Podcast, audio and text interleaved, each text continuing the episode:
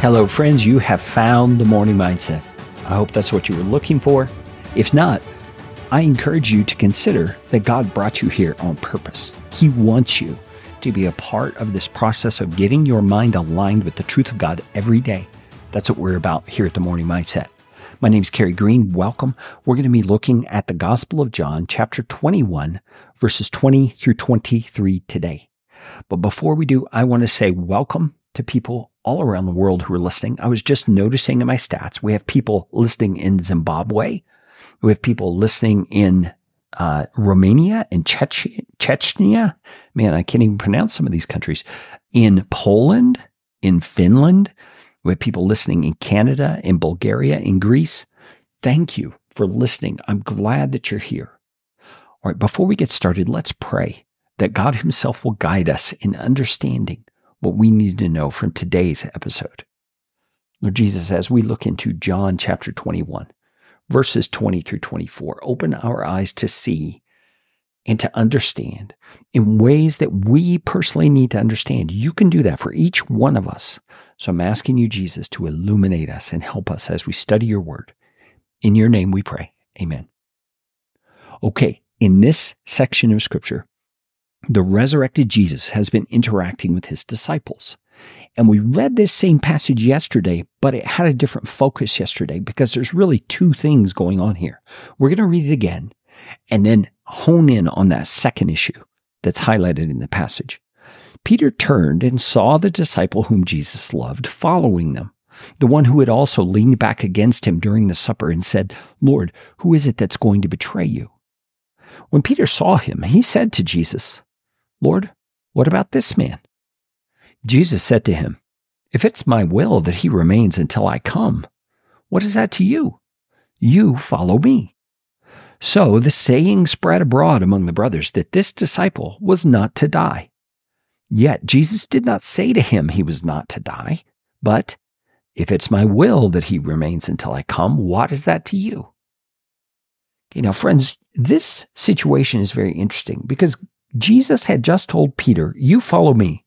And then Peter turns and he sees John. That's who we think he's describing here. And he says, Jesus, what about him?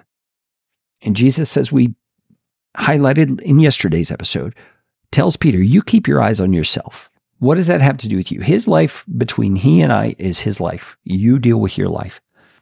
And that's the first lesson from this passage. But then we see that John highlights a misunderstanding that came about because of what Jesus said to Peter. You see, Jesus is making the point to Peter, you keep your eyes on your own relationship with me. But the way he said it was misconstrued by even his disciples. You see, a saying was spread abroad among the brothers. So that's other believers that this disciple, John, who Jesus is referring to, was not going to die. Now, you and I can read the passage for ourselves and we can see that's not what Jesus said.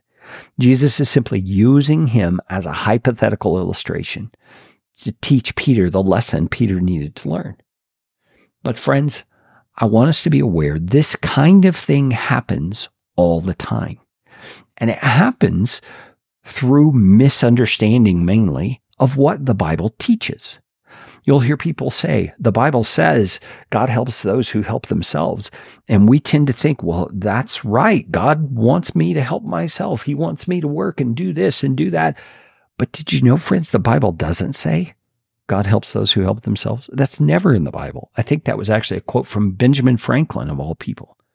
So we need to know the scripture and we need to understand it in the context through which it is given to us.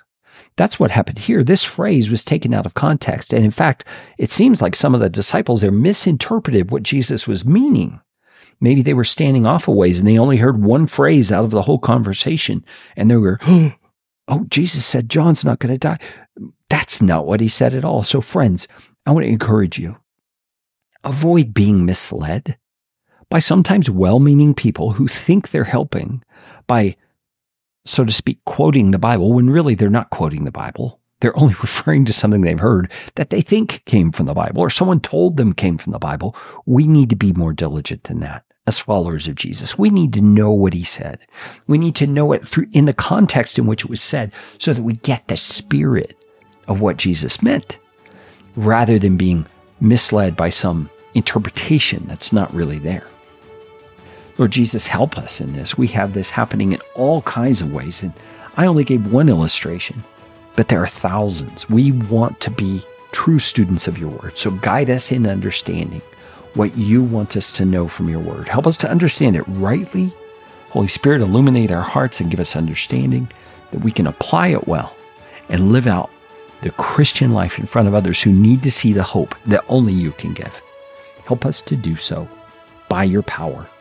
In your name we pray.